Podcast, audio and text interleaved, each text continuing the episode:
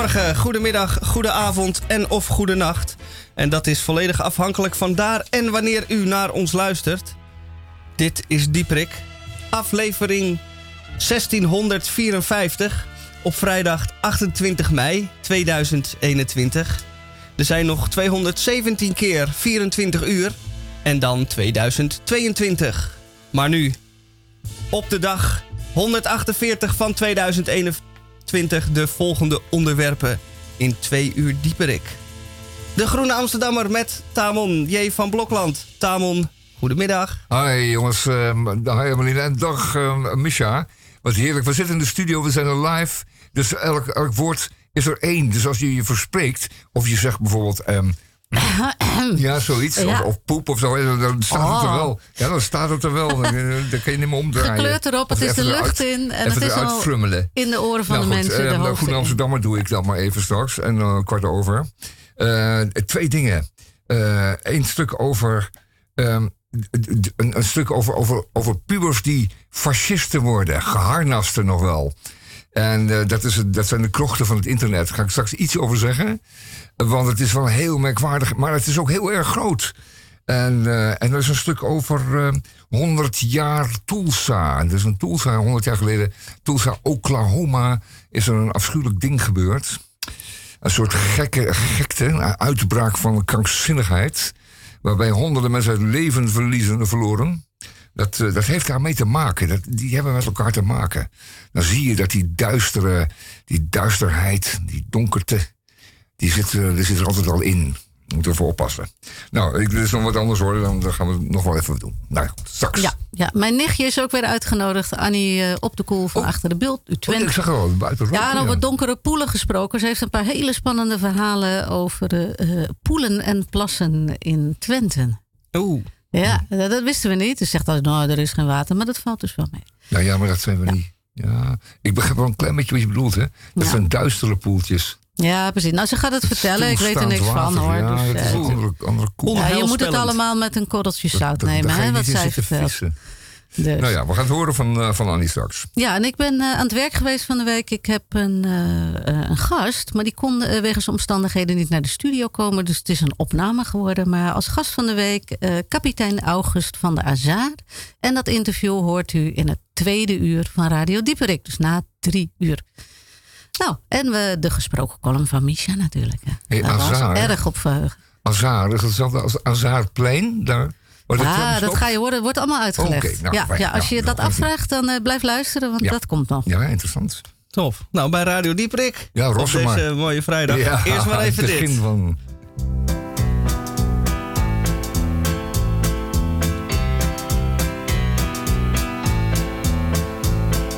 Ik was een kleine jongen. Zondagochtend was een hel. En dominees vertelden me wat ik niet mocht en wat wel. En God zag altijd alles, groot en streng als een agent. Dus in het kerkenzakje deed ik braaf mijn kleverige cent. En zondagsmiddags ging mijn moeder op visite bij mijn tante en daar moest ik mee. Ik kreeg koeken, natte zoenen en een kneepje in mijn wang en een kopje slappe thee. Ja, tante Julia, ik lijk alweer veel ouder. Ik speel piano als u wilt. Maar haal uw borsten van mijn schouder. Ik was een kleine jongen, als ik jarig was dan mocht ik de kaarsjes uit gaan blazen op de taart die moeder kocht. En mijn oma snikte even, ach alweer een jaar voorbij. Maar niemand die ooit hoorde wat ze zag tegen me zei. En plotseling stond dan op en klapte even in haar handen noemde maar vent. En ze zei je moet wat smeren voor je tante en de rest, omdat je jarig bent. Ja, tante Julia, ik lijk alweer veel ouder. Ik speel piano als u wil, maar haal uw borsten van mijn schouder. En nu ben ik dan ouder, en nu woon ik overal. En 's morgens weet ik vaak niet waar ik 's avonds slapen zal. Ik reis de hele wereld door, het zonlicht achterna. Ik heb iedereen verlaten, behalve tante Julia. Het is zondag en er is nog niets te doen en ik heb zin om naar mijn tante toe te gaan. Als ze mij iets wil geven moet ik bukken en ze zelf moeten op haar tegenstaan. Ja, tante Julia, ik lijk alweer veel ouder. Ik speel piano als u wilt, maar haal uw borsten van mijn schouder. Oh ja, tante Julia, ik lijk alweer veel ouder. Ik speel piano als u wilt, maar haal uw borsten van mijn schouder.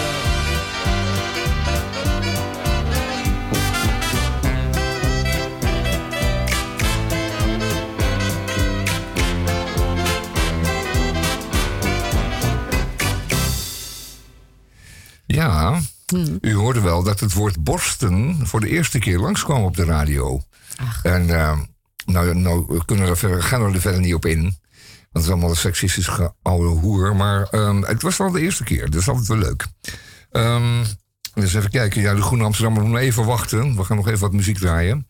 En ik had zelf, die Michael Jackson had ik helemaal zin in. Want het weekend begint eraan te komen. En het nummer is 30 jaar oud, man. Ah, kijk. Dat zou je toch ook niet zeggen als je het hoorde?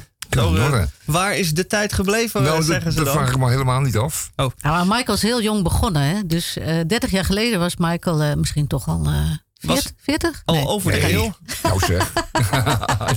Niet.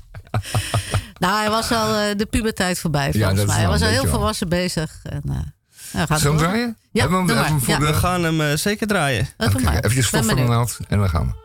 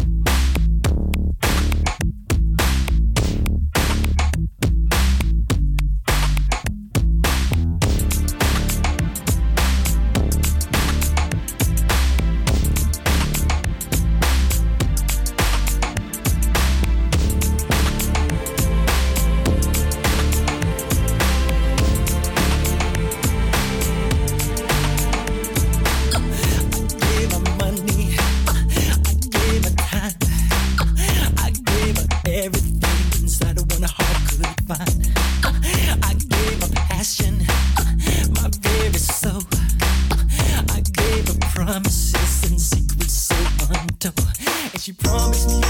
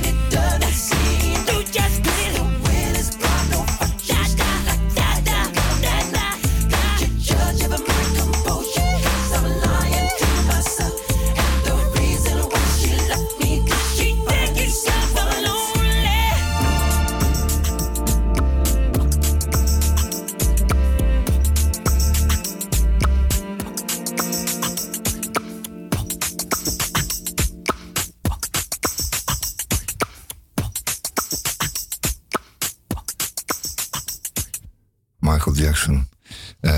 Je zit op een feestje. Je bent op een feestje en het is 4 uur. Je denkt, ik moet al lang naar huis.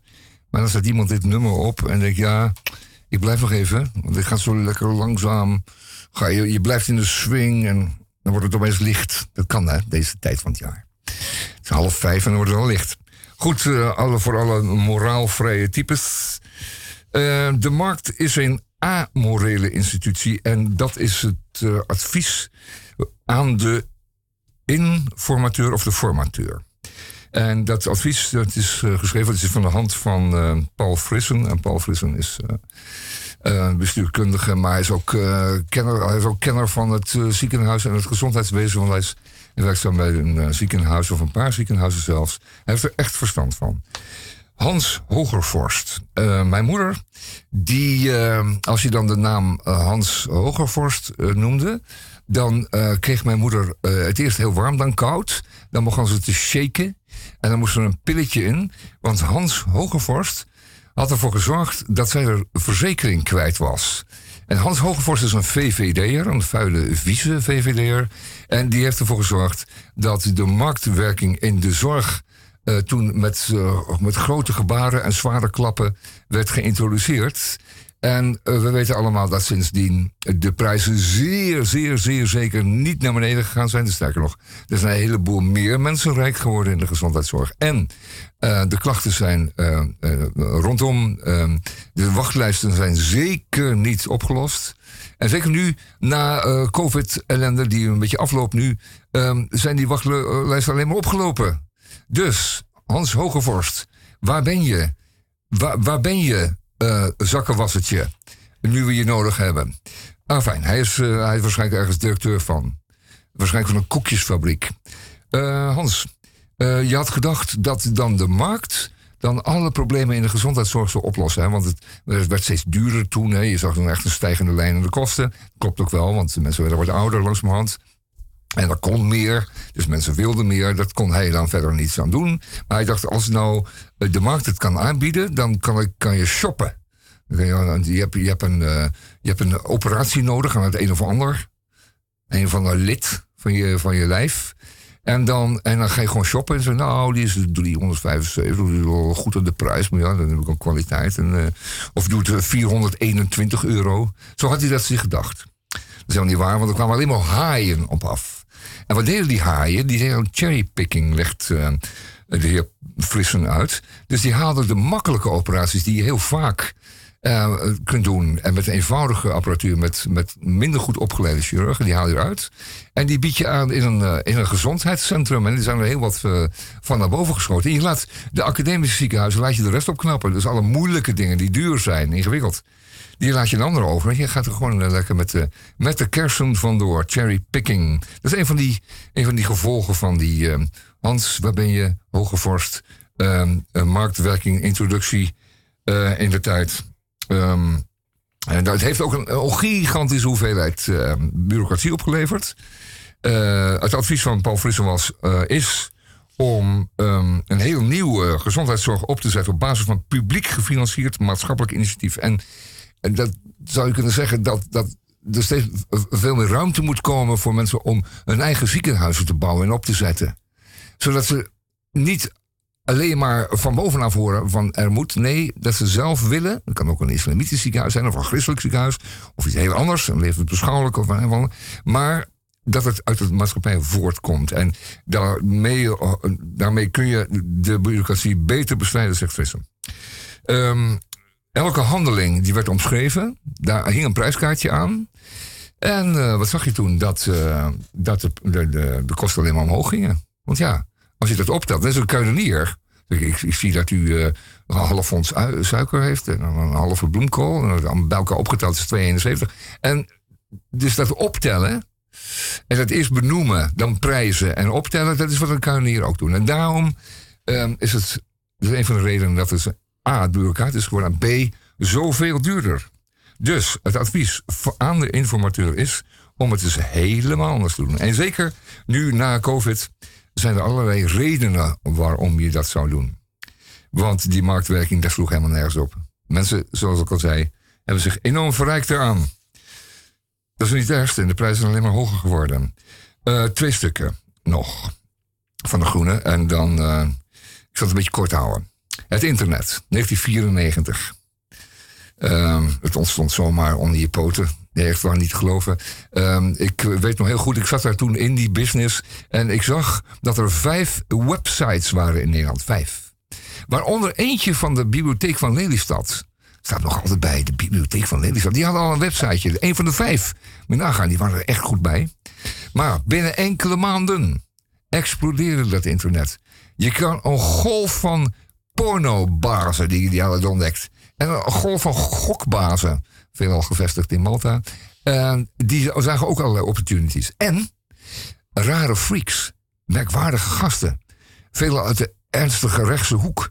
Die zagen van, we hebben eigenlijk een podium. We kunnen elkaar dan eigenlijk bereiken. En we kunnen dan een hoekje voor onszelf inrichten.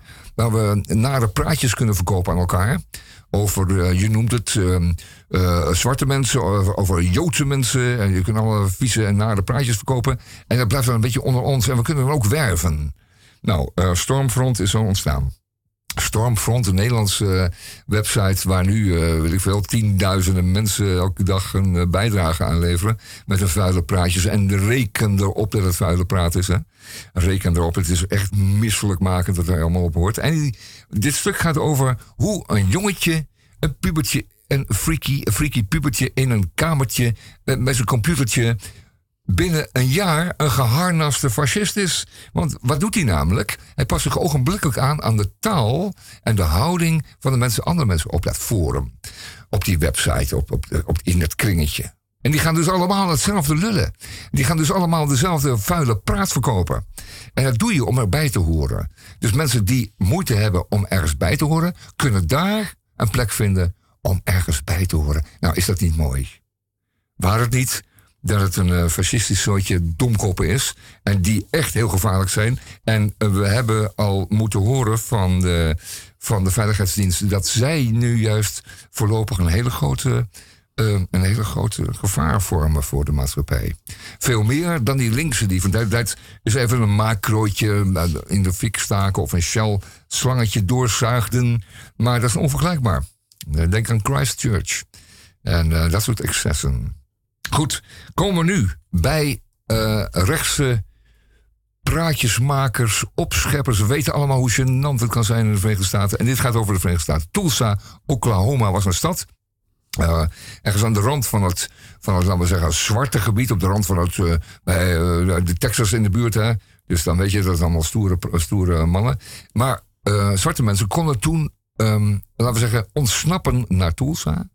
Om daar A, hun vertier te vinden en B, om daar zaken te doen. Want er was voor zwarte mensen helemaal geen gelegenheid om, laten we zeggen, een kleine beurs te beginnen of om een zaak te beginnen. Want die werden nergens geduld. En Tulsa was de eerste stad waarbij dat dreigde te gaan lukken. Er kwam meer welvaart. Mensen zetten bedrijven op die echt wat waard werden. Dat was tegen het zere been van de omgeving. Je weet, die rednecks, we doen het altijd maar een beetje makkelijk over. Die rednecks, ja, die zijn er al heel lang. Ja, die zijn er al inderdaad al heel lang. Maar het is een soortje schorm wat altijd nog weer in die Verenigde Staten weer in opstand komt. En we hebben het gezien bij de heer Trump, de kapitein aan het grote wiel.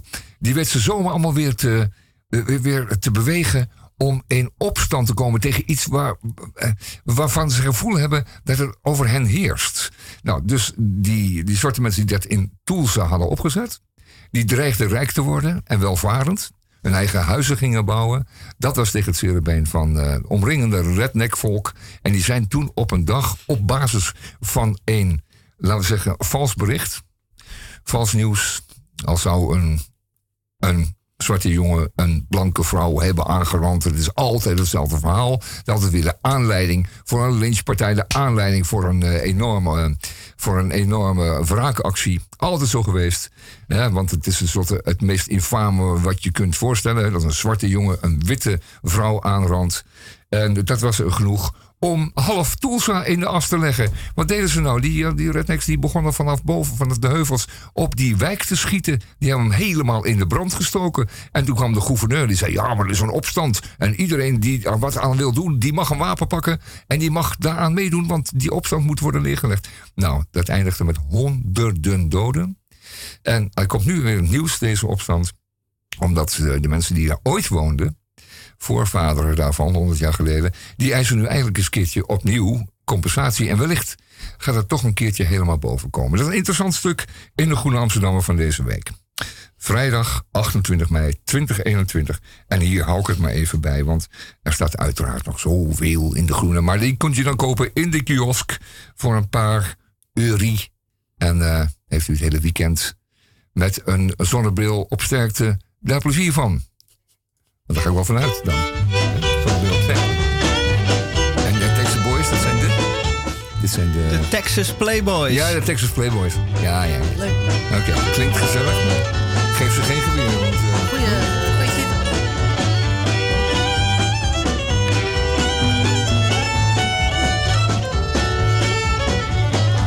Where's that gal with the red dress on? Some folks called her Dinah. Stole my heart away from me way down to Louisiana.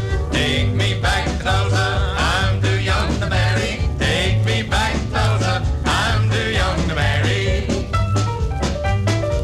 Look out there, Tulsa.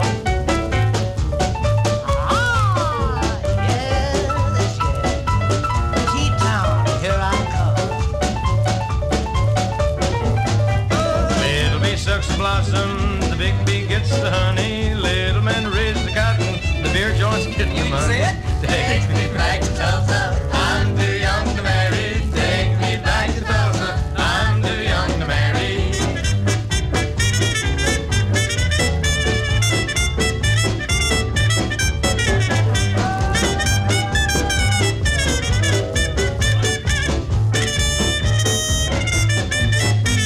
Would I like to go to Tulsa? Boy, I sure would. Let me on Von Archer, and I'll walk down to Greenwood.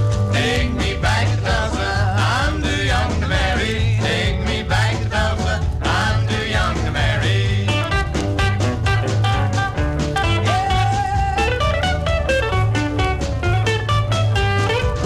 I'll tear it up, Jimmy.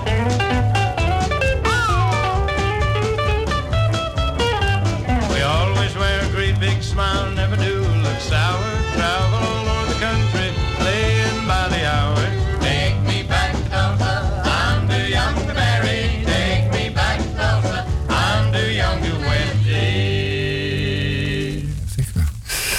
Daar zijn ze, de Amerikanen. Nou, we hebben genoeg gehoord over Amerikanen, hè? Ja, ja. Dames en heren, het is bijna 2:30.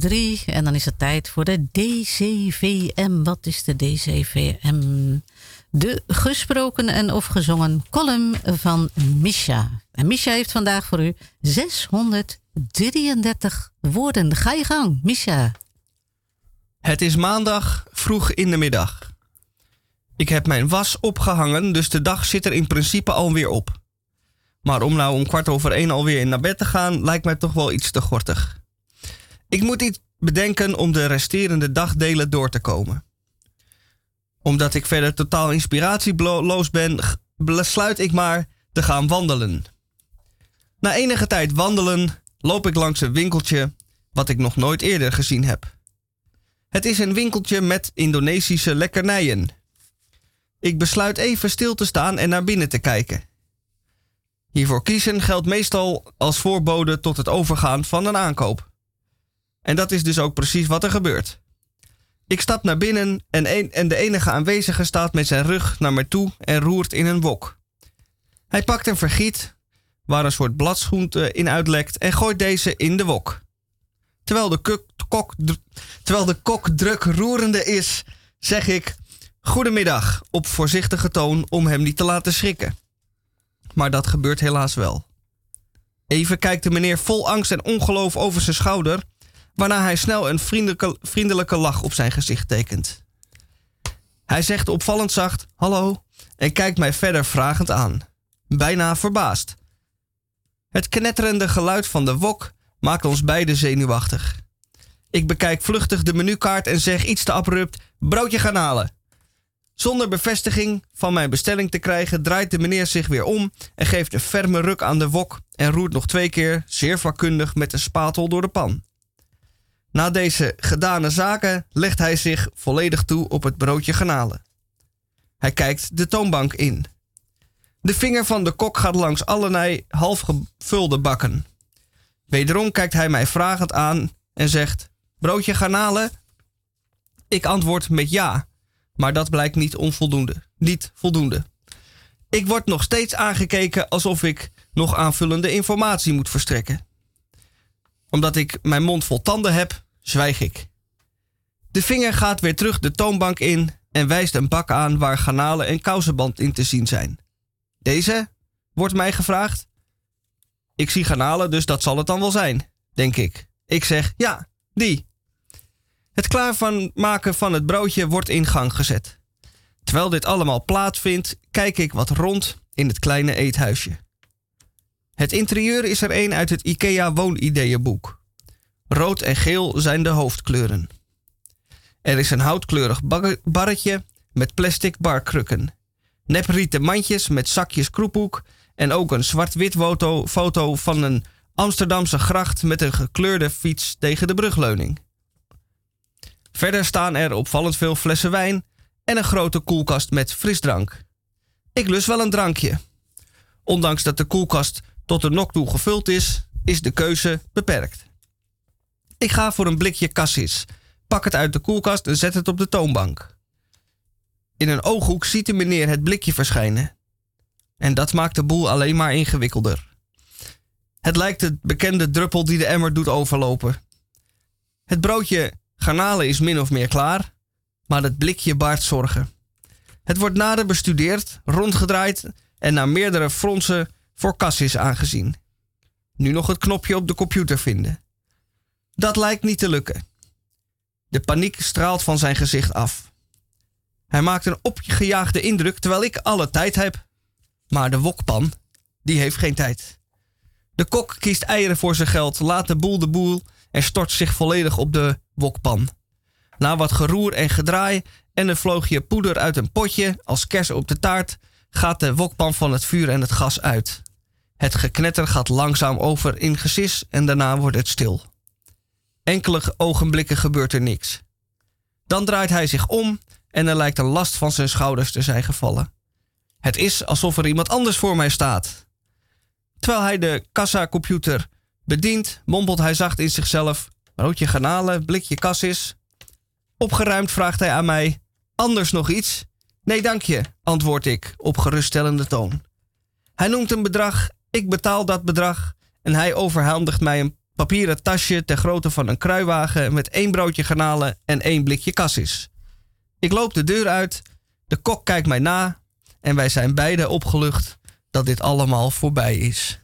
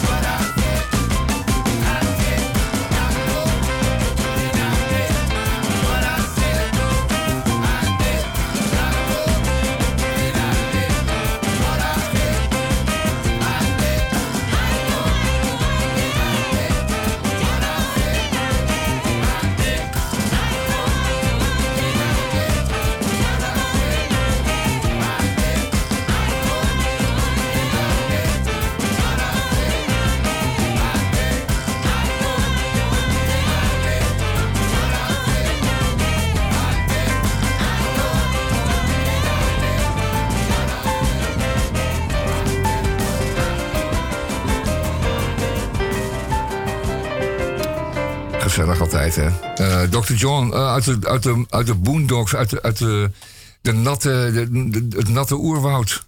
Hij was, en hij is volgens mij gewoon echt een arts, een natuurarts heet dat tegenwoordig, maar dat was gewoon een tovenaar. We draaien nog wel eens wat van hem, want het is een zeer intrigerende man. Oh ja, ken je hem persoonlijk dan? Ja, nee, hallo mensen, hier is Annie. Ja, ik ben er ook maar in gaan zitten. Mag ik even? Annie, die wordt wel steeds brutaler. Ja, ik moet er in zitten. Je hebt zelf gezegd, ik moet hier gaan zitten. Ik heb hier water gekregen. Daar ga ik nog wel over vertellen. Ga even lekker. Doe je jas uit en blijf nog even... Oh, is goed, joh. Ik doe even jas. Mooi, mooi. Is dat kapstok daar? Ja, is kapstok. Wil je een knaapje ook? Maar niet dus een holle jas. Nou, fijn jongens. Annie is hier. Annie op de koel van achter de bult. Denk daar voor goed om. De warme wind uit het oosten. En voor eens klopt het een keer. Want het komt een warm windje uit het oosten. En we gaan het komende weekend merken. Fijn dat je bent, Annie. Heerlijk. Hallo. Maak ons niet aan het schrikken, maar ik wil graag wat weten van jou. We hebben het wel eens vaker over gehad.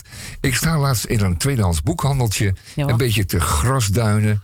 En ik zie een boekje over zagen en mythen in het... daar van jullie vandaan. Oh, over Twente. Ja, Twente, ja. Zagen en mythen. En ik denk, dat kan ook niet anders. Want daar eindigt Nederland en beginnen de donkere wouden van Germania. Oh, van Duitsland. Ja, Duitsland. Ook wel Mofrika genoemd. Dat mocht ik niet zeggen. Maar in ieder geval van Germania. En daar is ook nog een stukje tussen. Daar is niemands land. Dat is tussen Denenkamp en Bentheim. Daar is nog een stukje. Ja, daar woont eigenlijk niemand. Oh, daar woont niemand. Ja, dat is de oude smokkelroute. Dat zal wel niet zonder reden zijn. Nee, dat is de oude smokkelroute. Oh, ja. Dan word je niet geacht te wonen daar zeker. Nee, als je daar gaat wandelen, kom je ook niemand tegen. Dat is ook een keer leuk. Ja, je hebt zo'n half vark op je nek. Wat hoorden we nou laatst? Oh ja, verdorie. Er is in Nederland door die eeuwen heen enorm veel gesmokkeld. Omdat die grote rijken om ons heen... Ja, die hadden altijd wat met elkaar. Ruzie of oorlog of zoiets eigenlijk. En er was er ook een paar cent te verdienen. U weet dat wij hout hebben geleverd aan de Spanjaarden... tijdens de 80-jarige oorlog. Hè? Dus gewoon timmerhout, maar ook vooral veel scheepshout. Ga jij nou hier aan de mensen de hele geschiedenis van Twente lopen vertellen? Nee. Terwijl je meer uitgenodigd hebt om dat te doen? Ik dwaal een beetje af. Je dwaalt een beetje de 15 eeuw in. Ik hoor dat. We hebben altijd zijn patiënten verdiend. Maar dat smokkelen... Misha, kan die ook een beetje uit, die man? Ja, ik kan wel uit. Ja, die gaat aan en die gaat niet meer uit. Ik zal het kort houden. In dat boekje, Zagen en Mythen uit Twente... las ik een paar kleine stukjes. En mijn nekharen gingen overeind staan. Ah, voor het eng. Ja, voor het spannend. Nou ja, de suggestie is dat het allemaal nog gewoon bestaat daar. Ja, dat is ook dus zo. Als jij kiest, wij laten dat een beetje zo. En wij weten natuurlijk wel dat dat niet zo is. Dan is het maar zeer de vraag of de NS je ooit terugziet voor het retourtje. Want, je moet bedenken eigenlijk hier in dit gebied. Ja, er is helemaal geen zaak te doen. Ja, een zaak is een Turk. Oh. En we noemen het hier de Turkers. En iedereen denkt dat dat vanwege een smotterroute is. Maar het is niet vanwege een smokkelroute. Dat is omdat hier geen zak te doen is. Het is gewoon een zijzak. De hele Twente is een één grote zijzak.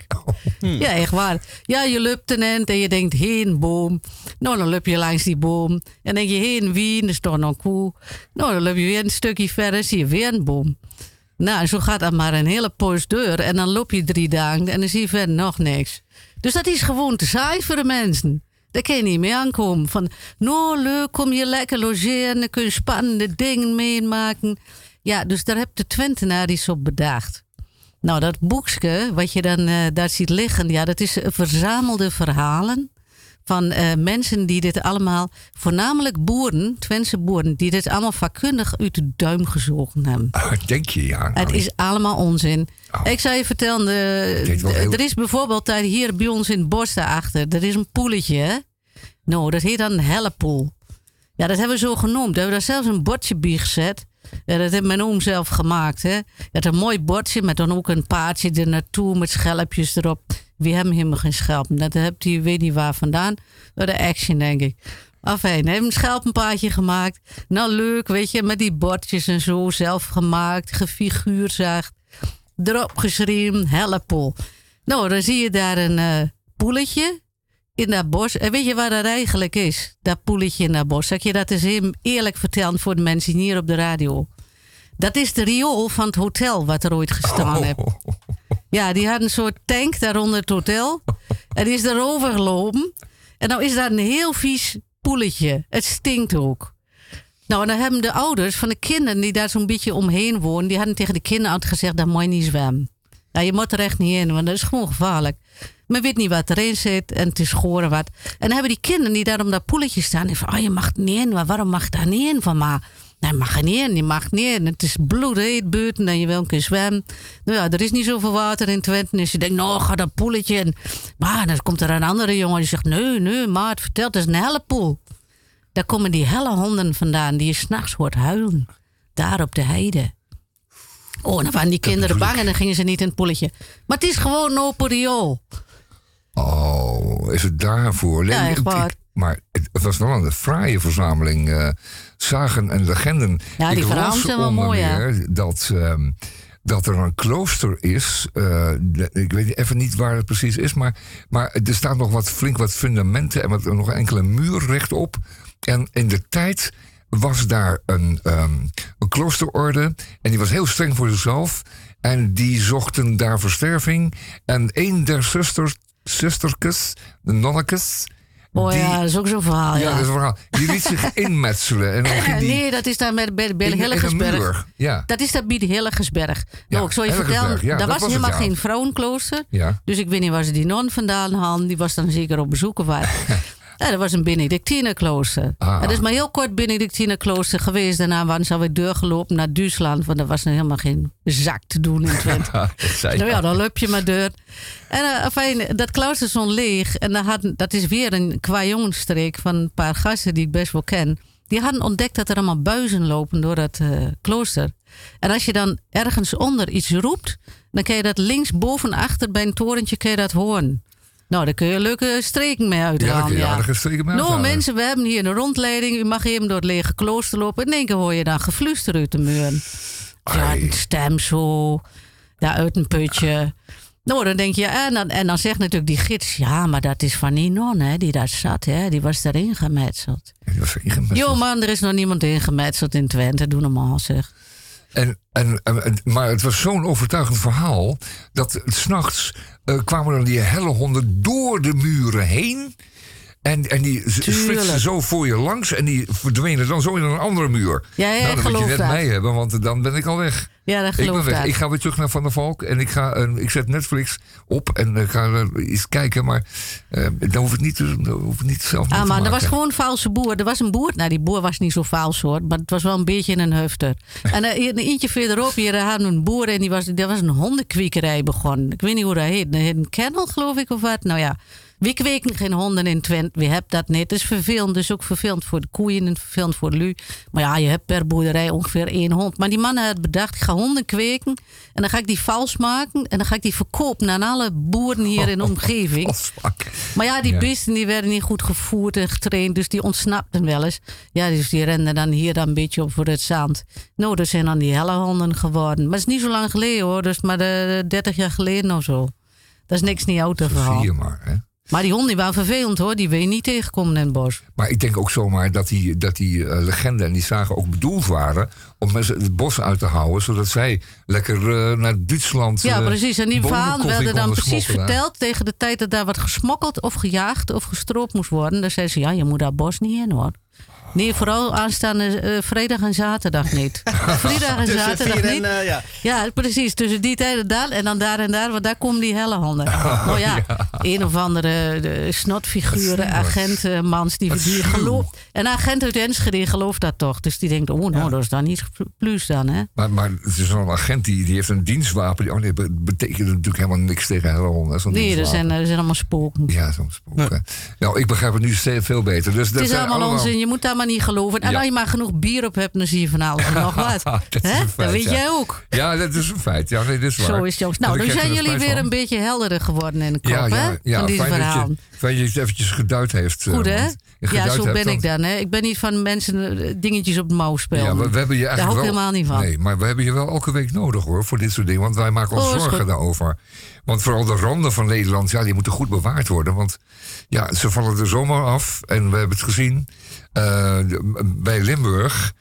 Dan beginnen ze opeens rood te ploten en dan versta je ze niet meer. En dan is het voorbij. Ja, we gaan gewoon de mensen niet bang maken. En iedereen is welkom in Twente. En het is hartstikke gezellig bij ons. Er is alleen geen zak te doen. Maar dan kom je lekker tot rust als Westerling. Ja, dat vinden ze fijn. Oeh, wat heerlijk. Hier is niks te doen. Nou, kom maar.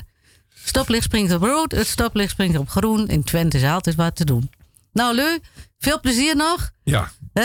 Leuk dat je er was, Annie. Oké. Okay. Fijn. Doei. Kom hoor. Dag, Annie. Dankjewel. Tot volgende week.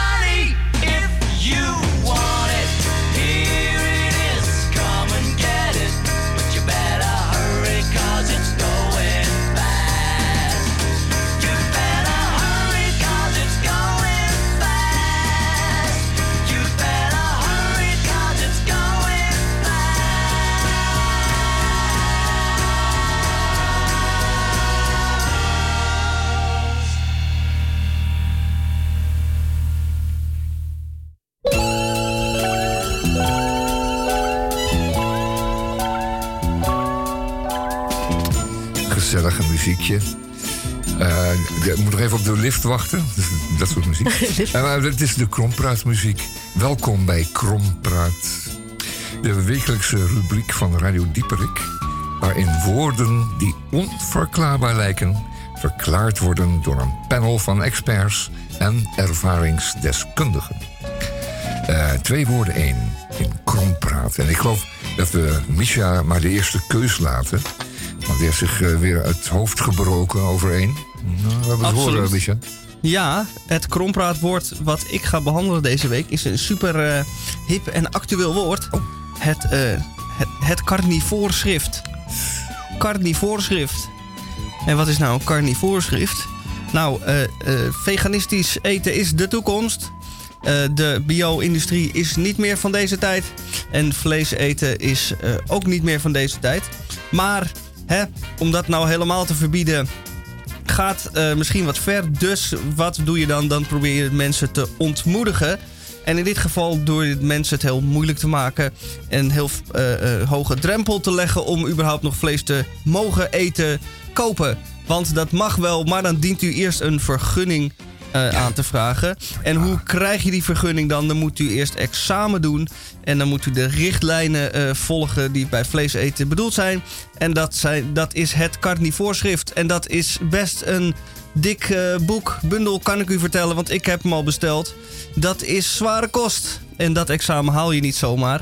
En de hoop is dan dus dat ik de moed opgeef en denk... weet je wat, een blokje soja is ook best aardig. Ja, of gehakt met CK. Wel, ja, leuk. Ja, nou is het wel zo dat vele primitieve volkeren altijd eerst toestemming vragen... om een dier te mogen eten. Dat doen ze dan wel netjes. Een hele goede gewoonte. Ja, hè? Ja, prima. Nou, Emmeline, aan jou de ja, want ik heb nog een beetje beschaafd woord. Bij jou gaat het een beetje de bocht uit. Nou, eerst maar ik heb het woord gekregen. Verstandarts. Ah. En dan dacht ik eerst van, verstandarts? Is dat een soort psycholoog of zo? Een arts die dan aan je verstand peutert? Nee, het blijft een tandarts. Maar hij heeft er verstand van. En hij begrijpt jou ook. Dat is niet voor de hand liggend, want tandartsen begrijpen helemaal niks. Maar je wil dan zo'n tandarts die jou begrijpt. Die gewoon weet wat jij fijn vindt en waar jij bang voor bent en wat je moeilijk vindt en die daar een beetje op inspeelt. Nou, dat je bijvoorbeeld eerst een kopje thee drinkt en een praatje en dat hij zegt van nou, wat voor muziek wil je horen? Zet hij lekker een radiootje of een muziekje aan? En als je dan helemaal op je gemak bent, dan ga je ook nog eens even discussiëren over ja, maar zie je dat wel zitten nou met die kies? Of wil je dat misschien anders? En wordt dat niet een te dure ingreep? Wat verdien je eigenlijk? Nou, gewoon een verstandarts. Ja, dat wil ik wel. Een goed idee. Ja, prachtig. Ja. Ja, daar staat er jouw uit. Ik wou dat iedereen zo'n verstand en ook andere verstandartsen. Alle artsen moeten verstandartsen zijn. Eigenlijk. Ja. En dat hij dan niet zegt, doet u de mond eens open... en dat hij dan zegt, Jezus, mijn God. Weet je wat? Dan denk je, oh nee. Nou, je kan niks terugzeggen. Nee, je kan... Enfin, ik ga de mijne doen. Pikanttekening is de mijne. Pikanttekening, je schrijft het eigenlijk met 2 t's. Pikanttekening. Je weet wel eens, dat is een uitdrukking. Hè? Ergens een kanttekening bij maken. Wat er letterlijk bedoeld wordt, is dat je bij een tekst... op de kantlijn een opmerking plaatsen. Een echte lezer heeft altijd een potloodje paraat. En die schrijft aan de kantlijn... schrijft hij hoezo met een vraagteken of dat soort dingen. Of dat is niet waar of niet waar. Of onbewezen, onderstreept. Dat zijn een hele app te lezen. Dat zijn close readers. Echter, je hebt er ook... En die Bijbelbelt, dat loopt helemaal van Overijssel tot aan Zeeland. Maar dat zijn de pikanttekenaars. En dat alle pikanterieën van een boek worden door de dominee, de vrouw van de dominee... en door de bibliothecaris van het dorp altijd even voorzien van kanttekeningen... op ten aanzien van de pikante situaties, de pikante scènes in een boek. En dan wordt er heel snel doorgeblazen. Ik heb nog heel veel pikanttekeningen in het boek. En dat komt dan niet in de collectie. Dat is een heel apart klusje. Wat vooral mevrouw van de dominee ook heel graag doet. Ze houden die boeken gewoon achter om zelf te lezen, die houdt ze achter om te zorgen dat de gemeente daar natuurlijk niet de hand aan kan slaan. En ze zijn bij haar natuurlijk in veel betere handen en veiliger... dan in de bibliotheek. Ja, meneer Pastoor weet er wel een plekje voor. Ja, die weet ook. Ja, dat doen ze altijd in samenspel, hè, natuurlijk. Pikanttekening. En daar wordt er ook nog wel eens een tekeningetje bij gemaakt. Een beetje pikant tekeningetje. Nou. Om je voor te stellen wat het dan... voor. Duidelijk. Je bent aan het lezen. En je fantasie slaat natuurlijk ook een beetje op hol dan. Ja. Je ziet hem al een klein beetje zo tekenen. Zo in dat is het eerste wat ik me voorstelde. Toen je het woord zei, zag ik al een tekening voor me. Ja, nee. Gaat dat, hè? Ja. Is het eerste uur al om, Michel? Met dit prachtige woord eindigen we het eerste uur. Okay. En blijft u vooral aan de radio gekluisterd. We hebben ook een prachtig tweede uur. En met een gast van de week. Een interview wat Emmeline heeft afgenomen. Van August van de Azar. En daar gaan we niks over verklappen. Daar gaan we naar luisteren in de tweede uur. En het eerste uur sluiten we zoals altijd af met wie niemand minder dan... Ach. Ja. Elvis.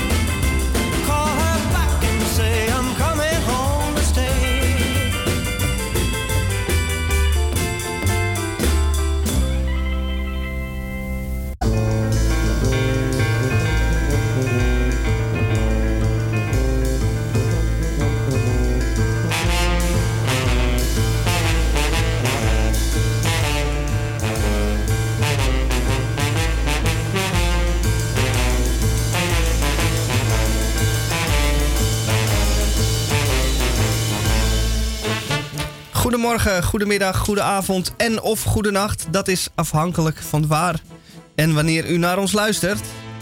Dit is het tweede uur van Radio Dieperick op vrijdag 28 mei, aflevering 1654. En we hebben wat moois in het tweede uur. Ja. Misha, ik ben woensdag naar iemand toegefietst en die ligt even op bed vanwege omstandigheden. Maar heeft een interview gegeven en dat is kapitein August van de Azar. Nou zijn er mensen die weten verdomd goed wat de Azar is. Maar er zijn ook heel veel Amsterdammers die weten dat niet. Speciaal voor deze Amsterdammers heb ik dit interview gedaan. En August gaat zelf vertellen wat de toekomst van de Azar is. Dus we beginnen met het verleden, het heden. En hij vertelt ook iets over het Azartplein. Wat iedereen wil weten. Kijk. Nou, maar eerst eens eventjes de Blauwe Schuit van Vlerk.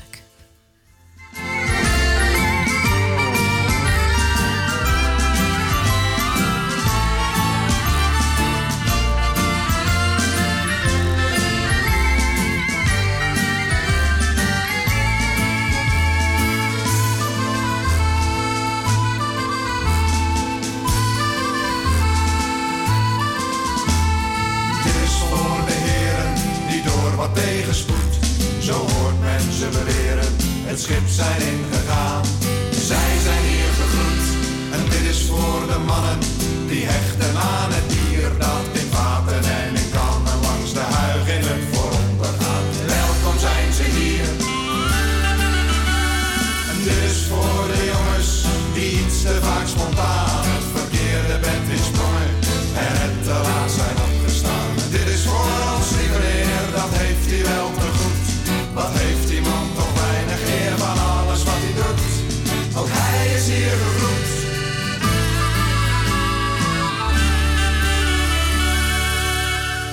En daar gaat de blauwe schuit, schommelend de haven uit. En de ochtend heeft een kater, het Spanjaarslot steekt uit het water. De helm en iets speelt op het dek. De zon breekt door de wolken en de uil klinkt in het kraaien is. Hij vloekt, hij heeft dan licht de pest.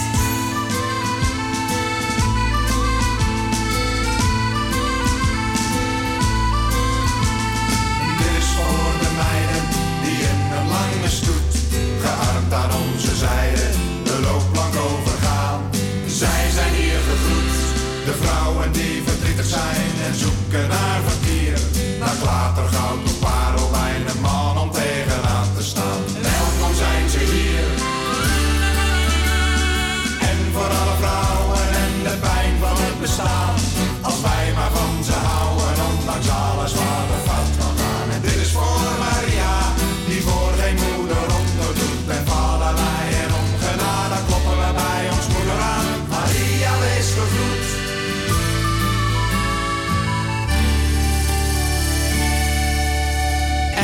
Daar rolt de blauwe schuit, wagelend de straten uit. De middag valt een beetje zat, over de daken van de stad. De stuurman staat in een koffiekop, de schuit loopt op een bergtop. Dit is voor de huilen later, maar dat is een zorg van later.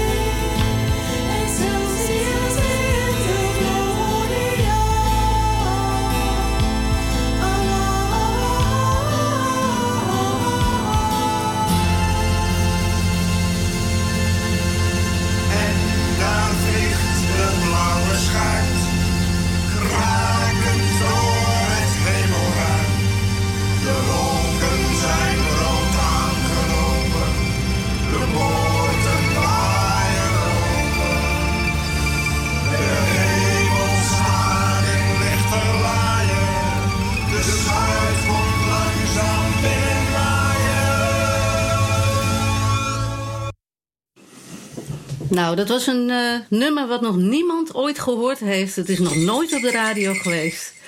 De Blauwe Schuit van Vlerk. Is al een oud nummer. En waarom heb ik dat nummer nou even laten horen? Omdat ik hier tegenover mij zit August. En August is de kapitein van een schip. Heel bijzonder schip, de Azar. Nou, waarom is August hier? Omdat August toch even moet uitleggen aan de Amsterdammers op deze mooie vrijdagmiddag wat nou de Azar is. Hey August, welkom. Leuk dat je er bent. Nou, ik ben er helemaal. Ik ga weer gauw terug naar waar het schip is. Oh ja, dat horen we straks. Ja, dat is heel spannend. Ja. Dat blijft u alsjeblieft luisteren, want dan komen nog hele spannende verhalen. Maar eerst wil ik even iets weten van je, August. Ik zat in de tram 19, en er staat met koeienletters op Azartplein. Ik stap uit aan de eindhalte. Ik sta daar op dat Azartplein. Nou, er is weinig te zien. Ik zie wat flats en dat is het een beetje. Maar dat plein is genoemd naar jouw schip. Dat schip is de Blauwe Schuit. Ah. En dat schip heet ook wel de Zottenschuit of de Zuipschuit of de Wielschuit. De Wielschuit? De Wielschuit. Zeg maar, oorspronkelijk was de Blauwe Schuit alleen maar een schip op wielen. Aha. Dus ons schip is het eerste schip, de eerste zeg maar zottenschuit die ook echt over de wereld vaart. Aha. Azar is een schip dat al 30 jaar eigenlijk een van de leukste theaters van Amsterdam is. Maar niemand weet dat. Nou. Dat is natuurlijk ook zo omdat we altijd weg zijn. Aha. Ja, als we op reis zijn, hoe kunnen de mensen het weten? Dat kunnen ze weten, maar dat weten ze ook niet. Omdat dat plein is genoemd naar het schip. Dat schip lag aan dat plein. We hebben toen een soort actie gevoerd. Toen al die namen van dat NSM-eiland van de Kandjava-eiland werden gegeven. Ja, even onderbreken. Jij zegt toen, maar welk jaar hebben we het nu over? Ja, toen we begonnen. Dat is... Zeg maar, wanneer is het begonnen? Een ander millennium. 1000 jaar geleden. 1000 jaar geleden. In 1989. Ah, kijk. Dus we zijn al dik 30 jaar in de vaart als een theaterschip. Ja. Azar. En wat het leuke is van dat plein is natuurlijk dat het vertelt het verhaal van dat schip. Dus als het ware... Waarom heet het Azartplein? Azar is een theaterschip. Dat ligt nou in Ecuador. En dat gaat nu op het strand getrokken worden. Het is volstrekt uniek dat er een plein is, misschien wel wereldwijd, dat nog genoemd is naar iets wat nog moet gebeuren. Meestal is het al lang gebeurd. Ja. Ja, pleinen worden genoemd naar veldslagen, veldheren, admiralen en flauw. Naar koninginnen. Oh ja.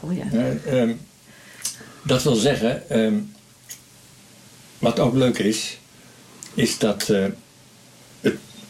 de geschiedenis van het plein, de toekomstige geschiedenis van het plein, wordt geschreven door mensen in een ander land. Aha. In Ecuador, we liggen nou bij de Evenaar. Ja. Dus wat zij met dat schip gaan doen, is de toekomst van het verhaal wat nog over het Azartplein verteld moet worden. Aha. En niemand weet dat. Nee. Het is al 30 jaar zowat een plein, genoemd naar een fantastisch theaterschip. Dus de publiciteit is, moet ik toegeven, een beetje slecht. Maar het is publiciteit op lange termijn. Ah, mensen vertellen de verhalen aan elkaar door. Dat is eigenlijk heel oud, hè? Dat je dingen niet in de krant zet of op internet. Maar dat je verhalen aan elkaar doorvertelt. Natuurlijk, geruchten. Zeker. Staat dat schip nog? Is het er nog? Waar is het dan? Is het gezonken? Ja. Wat doen ze? Nou, dat gerucht dat het gezonken is, dat heb ik regelmatig moeten horen de afgelopen jaren, hoor. Nou ja, het is ook af en toe bijna gebeurd. Het is ook bijna gebeurd. Oh jee. Nou goed. We hebben dus, we zijn veel gereisd. We hebben veel gereisd. Ja. Dus een reizen van 5 jaar... 10 jaar. We zijn in 1917 vertrokken op een reis, eigenlijk vanaf Amsterdam naar Australië. Oh. We zijn toen beland. We hebben eerst fantastische optredens gegeven in Kaapverde. Oh, dat is mooi. En wat het leukste was nog in Suriname. Oh, Suriname. Ja, nou ja, dat is ooit een deel van Nederland geweest. Dus daar ga je Amsterdam. In de geschiedenis van. Amsterdam. Ja. Suriname was als het ware een soort bezit van Amsterdam. In ieder geval voor een gedeelte. De achtertuin. Ja. En het bijzondere van die voorstelling in Suriname die we gedaan hebben, was dat wij verbeelden dat het schip een soort slavenschip was. Aha. Want het had dezelfde omvang, zo'n 30 meter. Ja. En we waren gekleed in de kostuums uit de periode. Ja. Ja. En we lagen op precies dezelfde plek als waar die slavenschepen werden uitgeladen. Zo. En daar tegenover de Oude Waag. Tussen het presidentiële paleis en de markt. Dus allemaal heel historisch. Gemaakt door een Surinaamse regisseur. Een Maron, een weggelopen slaaf. En het idee van die voorstelling was dus dat wij als jonge, hippe Amsterdammers carnaval naar Suriname willen brengen. Ja. Maar het dorp wat op de kade was, het dorp van de Marons, de priester, vertrouwde het niet. Oh. Hij zag de slaven op het schip. En? En zeg maar, dat werd dus de voorstelling was als het ware een conflict tussen zeg maar de Surinamers die met een probleem zitten en de Surinamers die dan verandering willen enzovoort. Hè? Ja, een intern conflict. Maar dat is iets wat nog steeds leeft in Suriname. Dus jij springt daar direct op in. Dat is een gigantisch probleem. Voor die mensen was het niet heel confronterend voor die mensen die dat moesten spelen. Die spelen een deel van hun eigen geschiedenis die niet speciaal leuk is natuurlijk. Nee, dit was een bijzonder emotionele show voor hun. Ja. En eigenlijk ook de show van het jaar. Ja. He, dus het theater was gesloten. Het grote theater was gesloten omdat het dak naar beneden komt. Wij hadden een tribune van 300. En we hadden echt een unieke, dat vertelt de regisseur dan, een unieke zeg maar, toevloed van publiek. Ja. Maar ook verscheidenheid aan publiek. Ja, leuk. Ze kwamen allemaal. Ook een soort talk of town. Ja, dat heeft ook met de openheid van die Azar te maken. Daar gaan we het straks nog even over hebben, want het is heel bijzonder. Kijk, een gewoon theater, daar moet je kaartje voor kopen. En, weet je, je kan niet langslopen en hé, daar is wat leuks of zo. Dat is eigenlijk heel ouderwets. Het is een beetje uit de middeleeuwen dat theater iets voor de langslopende mensen is. Of op de markt, of op een openbare plek. En dat het theater dus naar de mensen toe komt. Dat mensen niet eindeloos hoeven reizen of uren in een trein zitten en dan ergens een theater in moeten duiken en dan weer naar huis of zo. Ja. Dat vond ik het unieke aan de Azar eigenlijk, die openheid. Daar gaan we straks nog even over hebben. Wat wil je horen, August? Een stukje klassiek of een stukje opera? Het is ooit een operaschip geweest. Ja, we zijn begonnen als operaschip. Ja. Want ik hou van de stem als zeg maar een van de mooiste instrumenten. En bovendien, de opera is het meest abstract, absurd der theater. Het is wel iets absurds, ja. We zijn trouwens als operaschip opgehouden omdat operazangers hebben zwakke kelen. Oh dus die redden dat op zee niet misschien hè? Met de wind en op de kade. Oh, op de kade ook niet. En diepe zakken. Ah, ja. En de fools, hè, de zotten, hè? Ja, ja. Die doen alles als je ze even een beetje lekker eten geeft. Ja. En, maar goed, we gaan dus even, we beginnen met de opera dan. Een stukje opera. Nou, gaan we even naar luisteren. We hebben een feestje gehad net waarin de groep Snowapple, een fantastisch vocaalensemble, optrad. En hier een klein duet uit deze voorstelling. Geweldig.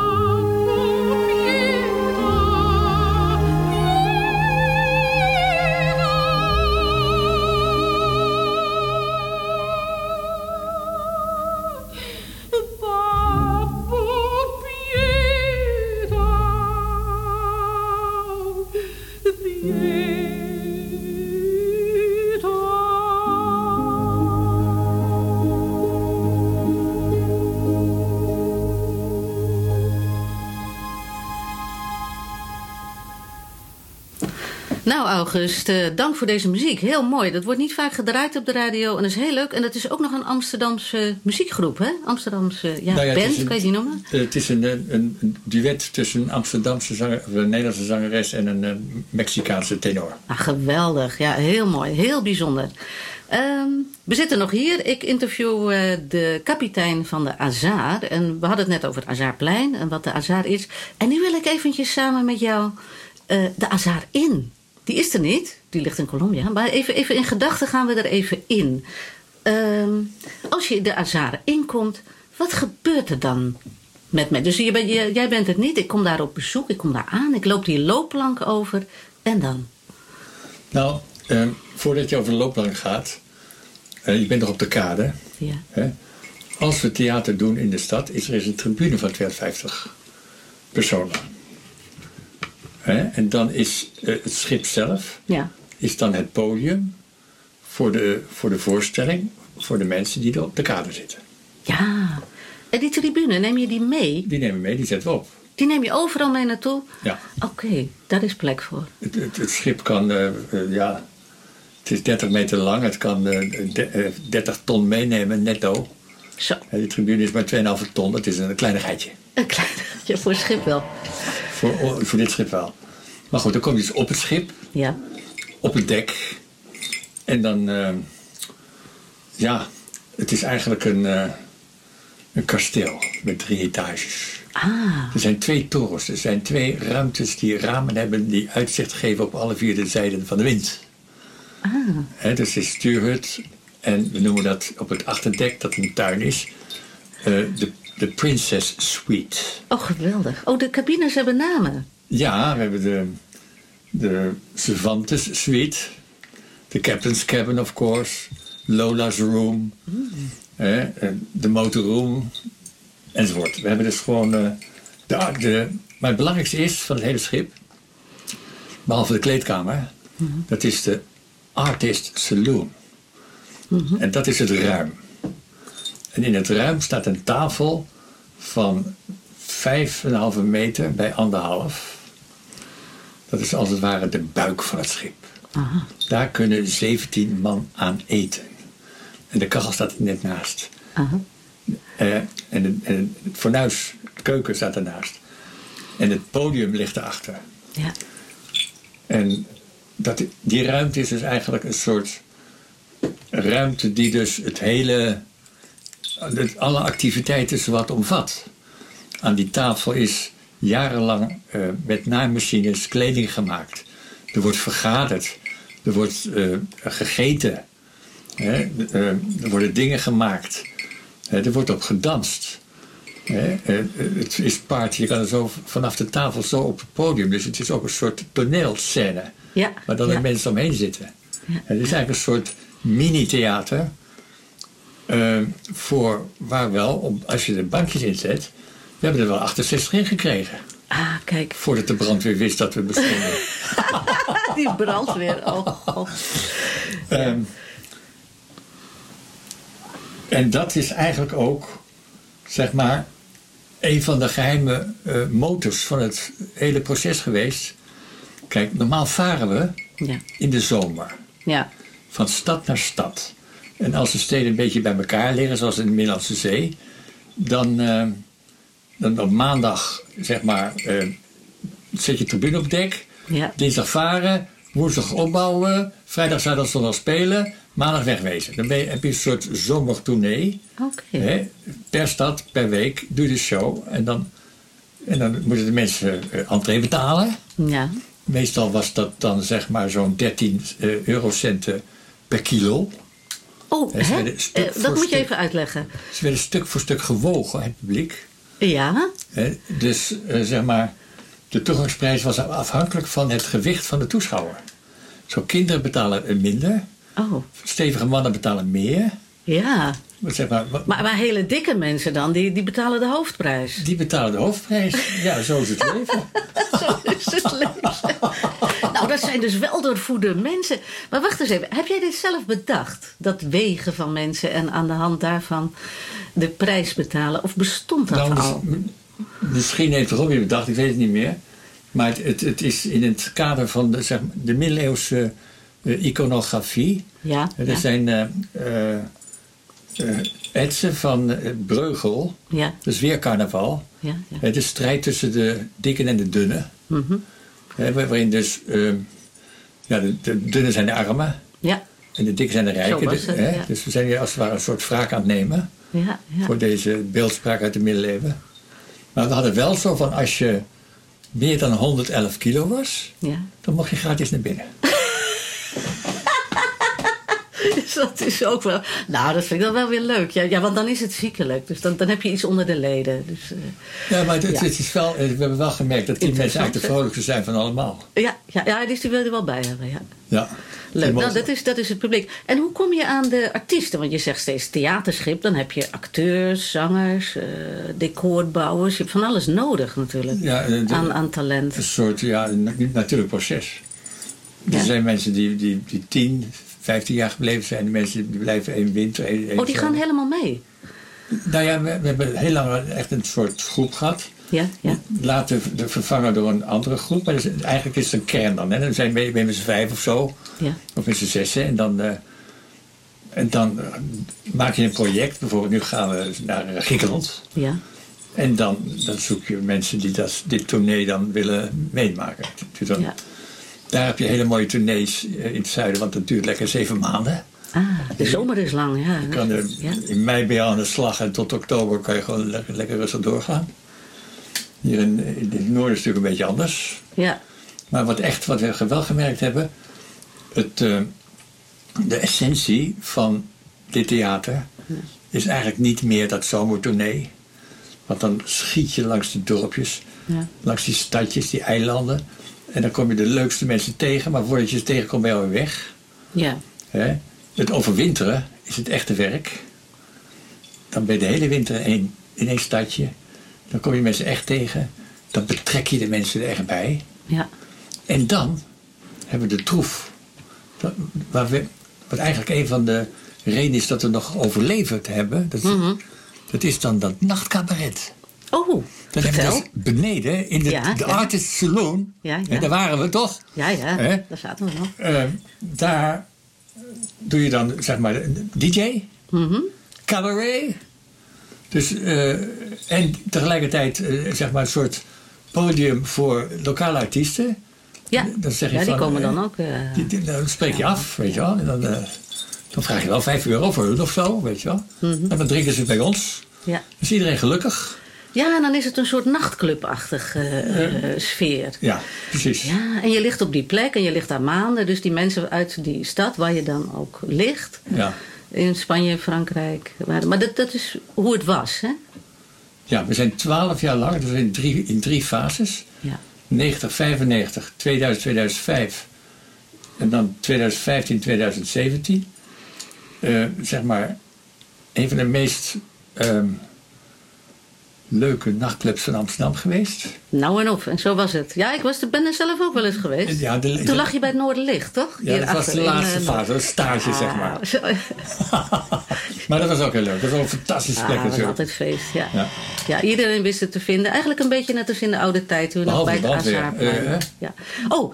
Toen kwam de brandweer. Ja, kijk, dat was afgelopen. Wij zitten, dat weet jij misschien niet, maar wij zitten in Amsterdam met een gigantisch probleem. Dat alles wat een beetje leuk is, wordt hier weggepest. Ja, ja. En ik heb heel sterk het gevoel dat de Azar een van die leuke dingen was die ook weggepest zijn. Ik weet niet of je het weet, maar het ADM is weg. De kraakpannen zijn verdwenen. Alle leuke initiatieven moeten eigenlijk buiten de stad plaatsvinden. En ze worden echt vakkundig weggepest, inderdaad. En niet eens met de brandweer, maar misschien met papieren. Nee, ik gaf de brandweer wel gelijk, hoor. Oh ja? Hoe heb je dat opgelost? Ja, door weg te gaan. Oké, dus, ja, dat is een van de redenen dat je dacht... Nee, maar ik bedoel, het feit dat we het zo lang hebben kunnen doen is al een wonder. Ja. Oké, nou heb je nog een muziekje wat je even wil laten horen... voordat we het gaan hebben over de toekomst van de Azar. Ja, dit is dan weer van Snowapple. Ah. En dit is dan, zeg maar, de Midden-Amerikaanse versie van hun. Want ze zijn nu half Nederland, half Mexico. Ze zingt een lied... bijzonder emotioneel. het bekende lied Jorona, maar dan veranderd in een aanklacht tegen de vrouwenmoord. Zo. Hier komen we een beetje op het, zeg maar, het politieke theater, waarvan ik denk dat het schip ook, wat ik denk dat ook een beetje de toekomst van het schip zal zijn, maar daar hebben we het straks over. Heel goed, we gaan even luisteren.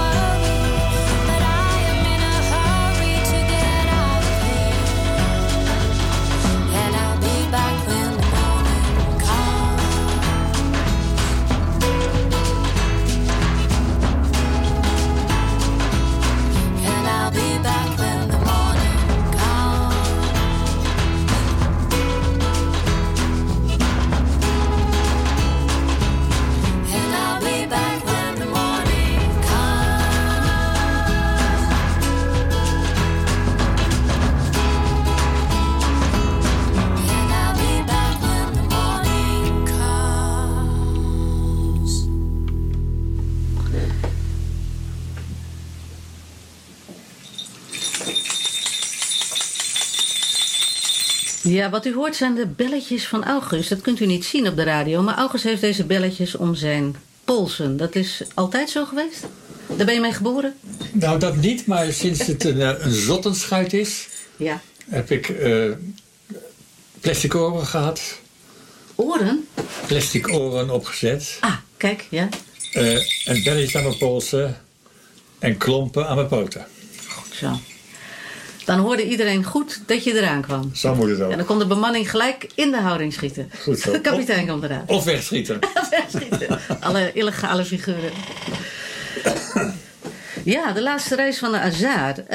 Azar is vertrokken 2017. En de bedoeling was, dat is nog voor de wereldwijde ellende waar we in zitten. De bedoeling was dat je een rondje om de wereld zou doen en Australië. Is dat het? Nou, ik weet niet of we een rondje om de wereld zouden doen. We zouden naar Australië gaan om, zeg maar, een tegenherdenking te doen van de 250 jaar zogeheten, tussen aanhalingstekens, ontdekking van Australië. Want dit was 250 jaar geleden dat de Engelsen daar voet aan wal zetten. En ze zijn erin geslaagd om in die 250 jaar een beschaving, of in ieder geval een ecosysteem te vernietigen wat al 50.000 jaar functioneerde. Ja, laten we niet vergeten dat daar al mensen woonden. Hè? Ja, dat is helemaal niet ontdekt. Die mensen woonden daar al. Ja, die woonden er al 50.000 jaar als een soort cultuur. Ja. Maar goed, de pandemie heeft in één klap, dat duurde een week, heeft een eind gemaakt aan deze reis. En waar was je toen? Waar was het schip toen? We lagen in een heel klein vissershaventje in Ecuador. Ja. En we waren net van plan een voorstelling te maken over wat het lokale trots is, erfgoed van de UNESCO, de Marimba. Het is een gemeenschap daar in Ecuador, de enige gemeenschap die zwart is. Ja. Dat wil zeggen waar een slavenschip eens gestrand is. Mm-hmm. En ze hebben de Marimba bewaard. En we zouden een show maken met lokale acteurs, weer met de Surinaamse regisseur. En dat was dus in één keer afgelopen. Ja. En daar lagen we dus in een haventje, zonder te weten wat te doen. En zonder weg te kunnen gaan, want niemand wilde je hebben. Nee, je mocht nergens meer aanleggen of ergens heen. Nee. Zeker niet die eilandjes in de Pacific, want die zijn zo kwetsbaar en arm enzovoort. Ja. En toen hebben we het plan opgevat om het schip cadeau te geven aan een lokale theatergroep. Oh. Die theatergroep heeft toen gesproken met een stad. En die stad die zegt van, nou, we hebben een leuk strandje voor je. Mm-hmm. Aan het eind van het strandje, leuk plekje. Ja. Op 6 kilometer van de stad is een soort... Welke stad heb je het nou over? Dus een stad Manta. In Ecuador. In Ecuador, ja. En 6 kilometer van die stad is een soort vissersdorpje. Dat hoort dan bij de stad, 5000 man. En dat vond de gemeente wel een leuk idee. Mm-hmm. Dat was in januari dat ze ja zeiden. Toen hebben ze een beetje nagedacht, nog een beetje meer nadenken. Toen zeiden ze van, weet je wat? Dit schip is eigenlijk de beste aanleiding om van het hele strandje een soort culturele zone te maken. Zowel qua cultuur als qua toerisme, voor die stad vooral. Hè? En ze hadden een budget waarschijnlijk, zeg maar, ze hebben arbeiders, publieke werken. Mm-hmm. Toen kwam dus publieke werken met een plan van dat strand, waarin na 30 jaar vrije vaart het schip wordt ingekapseld tussen de eindlus van bus 8. Geweldig. Een kleine parking. Geweldig. Een kleine, zeg maar, parking ook voor de lancha's, de kleine vissersbootjes. Ja. De baartjes daar, de boompjes daar en de restaurantjes daar. We worden als het ware de motor, de magneet van een revitalisatie, hoe heet dat? Van een culturele heropstanding van het strandje, wat nu een beetje zeg maar vervallen is. Ja. Een beetje gekraakt, weet je wel. Wat ontzettend leuk ook voor die mensen daar. Want die gaan daar denk ik ook van profiteren. Er zullen nog wel mensen van heinde en ver komen om daar naartoe te gaan. Nou, het heeft dus zeg maar eigenlijk een soort driedubbele functie. A, als een soort, want dat doet de nieuwe theatergroep, hè. Als een soort socio-cultureel centrum voor de lokale bevolking. Ja. B, als een soort artistiek cultureel toeristische bestemming voor de stad. Mm-hmm. Maar uiteindelijk groeit het uit, hoop ik, tot een zeg maar, ja, een icoon in het landschap, in het, zeg maar, theaterlandschap van Zuid-Amerika. Ja. Er ligt een schip in Ecuador. Ja. Er zijn 10 kamers, daar kan je logeren. Ze hebben een tribune voor 250 personen. Ja. Ja, dus dan krijg je de legendes die... Maar dat moeten we hier op het Azartplein ook gaan vertellen dan, hè? Tuurlijk. Ja, dus iedereen die dit hoort, moet dit nu doorvertellen. Dat is het idee erachter, toch? Nou ja, zoals ik net zeg, we werken op lange termijn, hè? Ja. Het moet ook eerst groeien en ontstaan. Ja. Ja, er zijn misschien mensen die daarheen willen om mee te helpen. Of daar... ook iets op te zetten. Nou, ik geef het schip weg. Je geeft het weg. Jij woonde altijd op het schip, hè? Ik woonde op het schip. Ja. Ik moet het nu, zeg maar, het wordt overgenomen door de theatergroep. Ja. Het wordt geaccepteerd ook door de gemeente. Ja. Het is mijn schip niet meer. Nou, ik moet het nog tekenen, zeg maar. Maar ik ga dan vragen of ik misschien een onbetaald baantje als nachtwacht mag hebben. Wat leuk! Wat heerlijk! Wat een goed idee. Dus dan ga je eigenlijk solliciteren op je eigen schip. Op mijn voormalig schip, hè? Of je voormalig schip. Wat ontzettend grappig. Het is ook natuurlijk een fantastisch, gegeven natuurlijk. Dat het, zeg maar, de apotheose van mij als kapitein... Mm. Ik heb me nooit een echte kapitein gevoeld, hoor. Mm. Maar mijn laatste levenswerk als kapitein... is om dat schip op het strand te krijgen. Ja. Oh, dat moet nog gebeuren, hè? Dat moet gebeuren. Ja, dat is eigenlijk nog het grootste probleem. Okay. Want het is, we spreken hier over 180.000 kilo. Ja. En het moet 130 meter verder. Oh. En het is niet zo eenvoudig. Nee. Je kan steeds schip in twee trekt. God, ja, ik weet er niks van, hoor. Maar ik hoop dat daar iemand ter plaatse is die dat wel weet. Nee, maar, het is vreselijk. Ik heb nu gelukkig in Nederland iemand die er een beetje verstand van heeft. Oh, ja. Dus dat moet ik dan doorgeven, want ik zit nog steeds in Nederland. Dat moet ik doorgeven aan die actrices, hoe dat dan werkt. En dan moeten de actrices doorgeven aan publieke werken. Ja. Ja, wat ze nodig hebben om dat te doen zonder het schip kapot te maken natuurlijk. Ja, en ook om het überhaupt eruit te krijgen. Ja. Enzovoort. Oké. Maar ja, dat is ook de naam van het schip. Hè. Het Azart betekent dus eigenlijk, dit fantastische betekenis. Hè. Het is dus een middeleeuws dobbelspel met twee dobbelstenen. Hè. Op het Portugees is Azar pech. Op het Spaans Azar bestemming. Op het Frans toeval kans. Op het Engels gevaar, risico, hazard. Op zijn Russisch is het de energie om alles op het spel te zetten. Dus het is kortweg, zoals onze reis ook in 30 jaar lang geweest is... je weet het nooit. Goed zo. Ja, mooi. Nou, August, ik wil je heel hartelijk bedanken voor dit prachtige verhaal. Iedereen die hier meer van wil weten en denkt... nou, ik wil weten wat de Azar is. Ik wil er eens een filmpje van zien. Google dat gewoon eens. A-Z-A-R-T. Je krijgt fantastische films die heel professioneel gemaakt zijn... over de reizen. En er is ook een website. En dat is de www.azar.org. Nou, daar kun je ook naar. Is er ook een knopje dat je iets kan doneren of zo? Daar zit een spaarpot in? Die is te vinden op die website? Er zit gewoon, zodra je binnenkomt, is er een knopje. Daar kan je dan wat opstoppen. En dat wordt dan besteed aan die arme, ze hebben geen geld, de mensen in Ecuador. Ja. Die dus een toilet moeten maken, een dak boven tribune, elektra aanleggen enzovoort. Om hier een volwaardig... internationaal theater van te maken. Het is voor het project in Ecuador. En dan bezoek dat. En we zijn heel benieuwd. Dankjewel, August. Kom kijken. Oké, en goede reis naar Ecuador. Komt allen.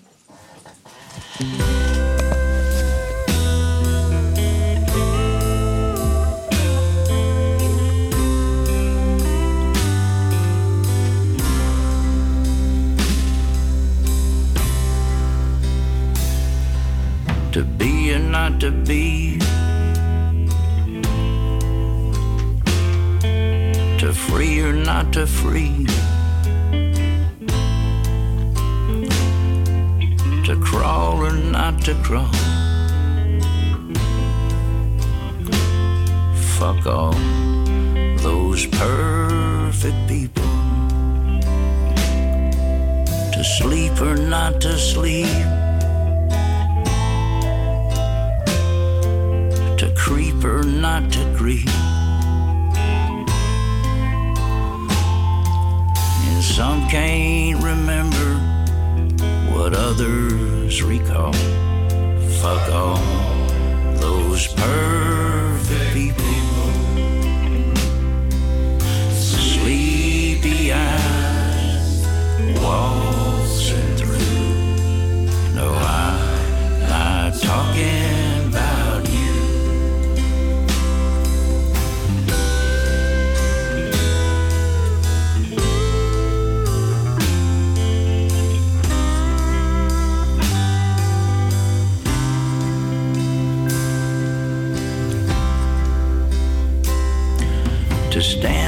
not to stand,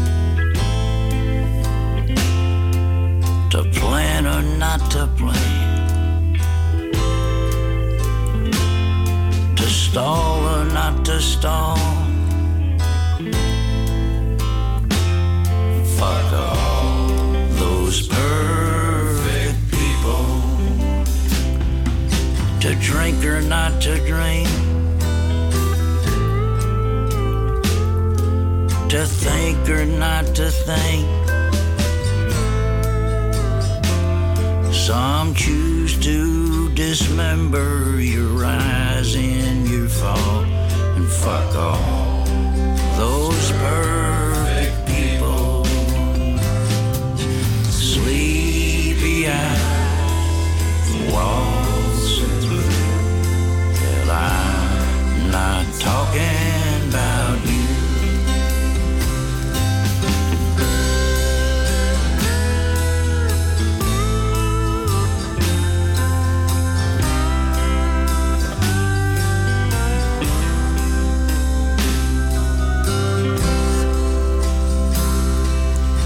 Sing or not to sing,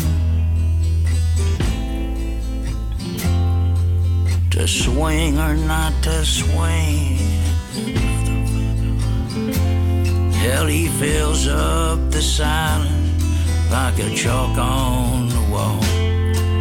Fuck all those perfect people,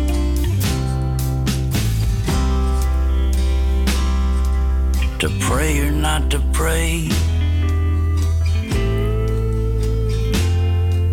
to sway or not to sway. Jesus died for something or nothing at all. Fuck all those perfect people. Sleepy eyes, walls through. I'm not talking about you.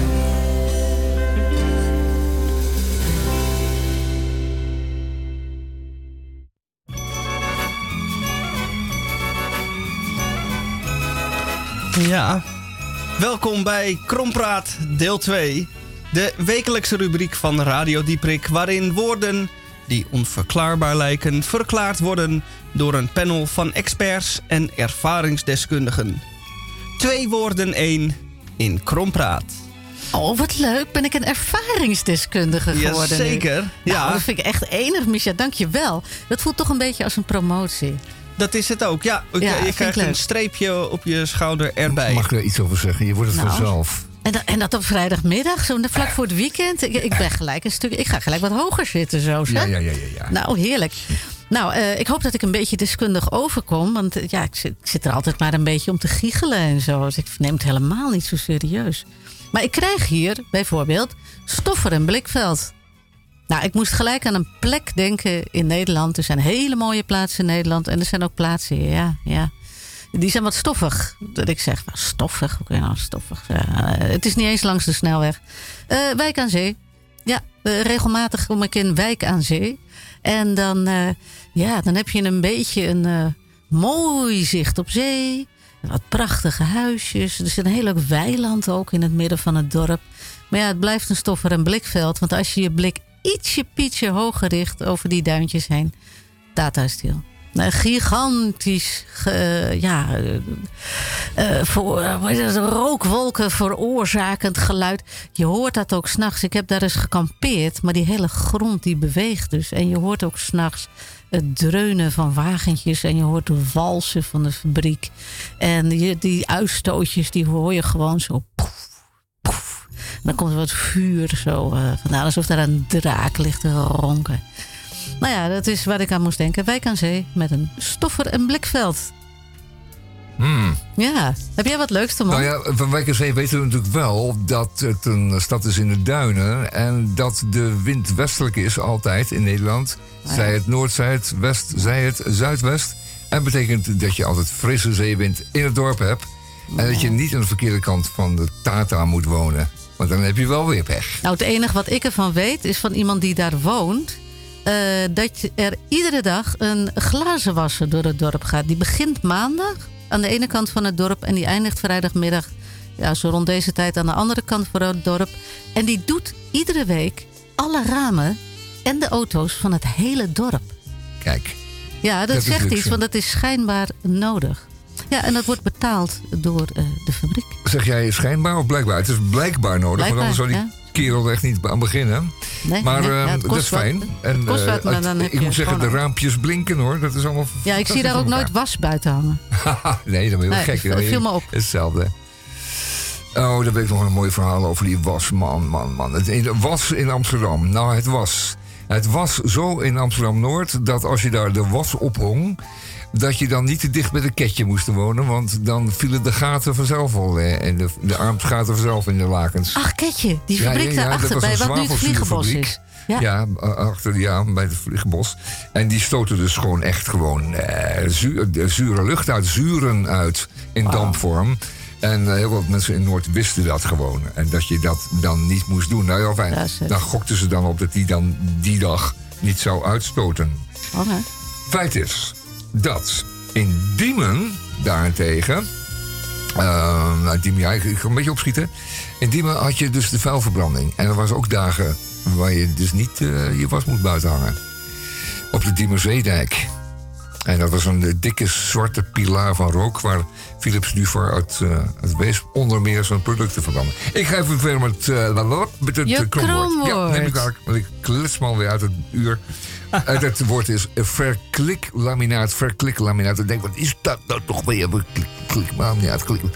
kliklaminaat. Je hebt laminaat, dat moet je een beetje in elkaar schuiven. Maar de luxe versie is waarbij je de ene plank een beetje oplicht en dan erin schuift en dan naar beneden duwt. En dan hoor je klik en dan zitten die plankjes prachtig naadloos aan elkaar. Een fantastische uitvinding. Het schijnt in België gedaan te zijn.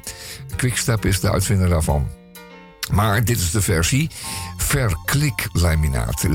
En nou is het zo dat de Amsterdamse recherche, dat weet ik toevallig, zocht naar een manier om heel snel even bij diverse... laten we zeggen donkerbruine jongens. Nee, laat ik het anders zeggen. Diverse criminelen, want daar mag ik er rustig van zeggen. Hun huizen af te luisteren. Dat mag, de rechter vindt dat goed. En daar kun je bewijs mee verzamelen. Of daar kun je een beetje op de hoogte worden wat er allemaal gezegd wordt in zo'n huis. En dat had iemand bij de recherche bedacht, als we nou gewoon verklikkers in het laminaat maken. En microfoontjes. Dan klik je die plankjes aan elkaar. En dan kun je zo... Op allerlei willekeurige plekken in de vloer kun je microfoons aanbrengen. Dan hoor je alles. En sterker nog, je hoort ze ook lopen. Je hoort ook hoeveel mensen er zijn. Hè? Want je hoort die voetjes over de... En dat is verkliklaminaat. Het verklikt als het ware wat er gezegd en gedaan wordt. Ja, maar als ik een crimineel ben en ik heb een huis ergens... Dan hoe komt dat verkliklaminaat er dan in? Dan doen ze dan gewoon een aanbieding bij de praxis. En dan denken die crimineel, nou, die is wel een hele leuke aanbieding. Dus dan zet ik mijn huis even vol met laminaat. Maar ze weten dan niet dat het verkliklaminaat is. Oh, dat is een deal met de praxis. Ja, met dat weet niet veel mensen, maar dat is een of ander bedrijf. Ja, en de Gamma, die weet er ook van.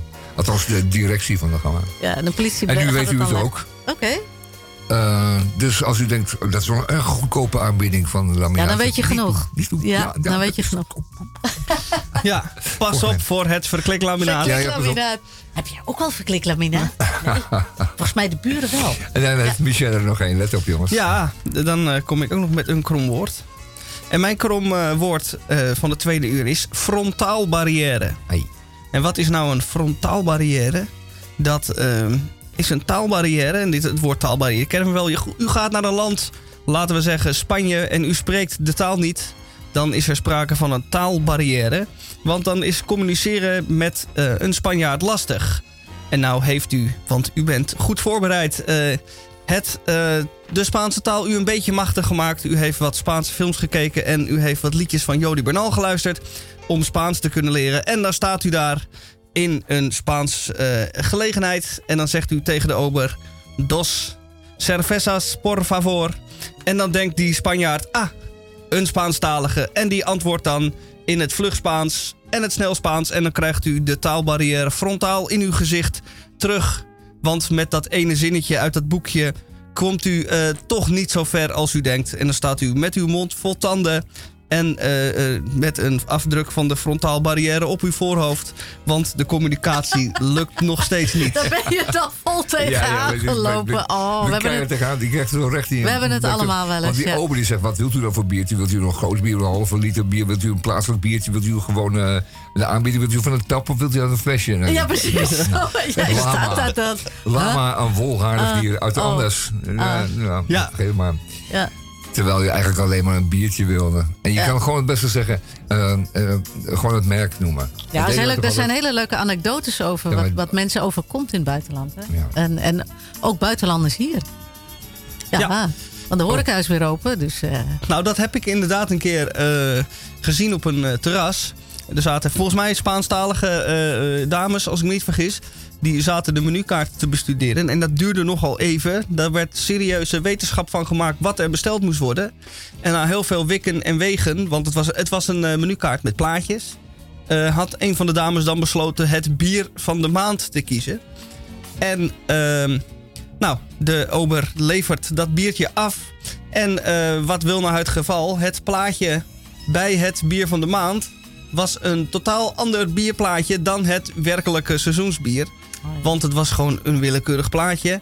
En dat was een plaatje van een blond bier. En er werd een bruin bier geserveerd. Nou, gaat dat maar eens uitleggen. Met handen en voeten uitleggen. Ja, dat is heel vervelend. Ja, zoiets. Ja. Dat is een goed voorbeeld. Hoor. Ja, heel mooi. Ja, dat gaan we nog meemaken. Ja. Het plaatje moet wel overeenkomen. Als je dan naar een Chinees restaurant en dan moet dat ook precies zo uitzien. Ja, dat is met zo'n wisseltap heel lastig. Waaiertje groente erop en dan een worteltje kunstig gesneden. Dan zie je wat doppertjes en dan rijst. Maar dat moet ook, ik vind ook dat je er zo precies zo uit moet zien. Ja, want anders ben je voel je vlug bekocht. Ja, dat is belangrijk. En dat bord moet ook helemaal volgelaaid zijn tot aan de rand. Hè? Ja, net als op die foto. Ja, net als op die foto. Maar dat is dan niet zo. Dan krijg je het op een of ander papieren flutbordje. En dat is zo opgekwakt. Dit is het einde van bijna van het tweede uur van Radio Dieperick. Ja. Radio Dieperick zit hier elke vrijdag. En u zult zeggen, waar is de Summer of Love geworden? Oh, die Summer of Love, die is zo even begonnen. Ja, daar gaan we volgende week op in. Heel mooi weer buiten. Lees u zich even kijken in, want volgende week... vertel jij het maar. Ja, volgende week komt de Summer of Love quiz in de uitzending. We hebben een week de tijd om in te lezen. Een week de tijd om u voor te bereiden. Het worden vooral doe-vragen. Dus, mogen mensen thuis ook meedoen? Mensen thuis mogen ook meedoen. Kunnen ze alvast een schaartje en papier thuis hebben? Hebben ze iets nodig daarvoor? Dat hoort u allemaal volgende week. Oké, nou... Wij eindigen zoals iedere week...